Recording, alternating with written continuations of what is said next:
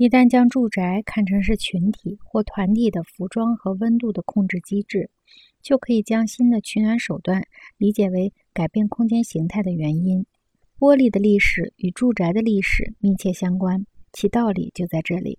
镜子的历史是衣着、礼俗和自我意识历史中的一个主要篇章。最近，一位富有想象力、身居贫民窟的校长给本校的学生每人拍了一张照片。教室里又挂了许多大镜子，结果使学生的学习速度令人震惊的迅速增长。一般的说，贫民窟里的孩子的视觉定向力很差，他们不能用视觉去构想长远的目标和目的，他们深深陷入自己日常生活的狭小天地，不能在高度专门化的视觉型感性生活中建立一个滩头堡。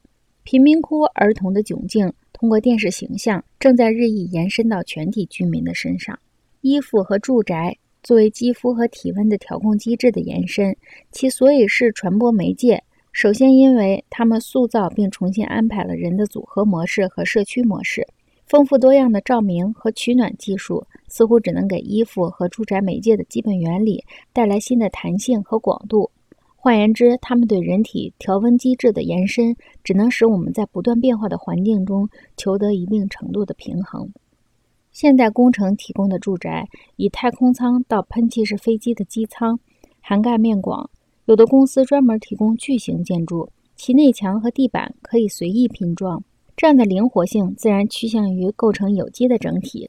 人的感受似乎再一次与普天之下的潮流协调合拍。这些潮流使部落人成为在浩瀚宇宙中潜游的能手。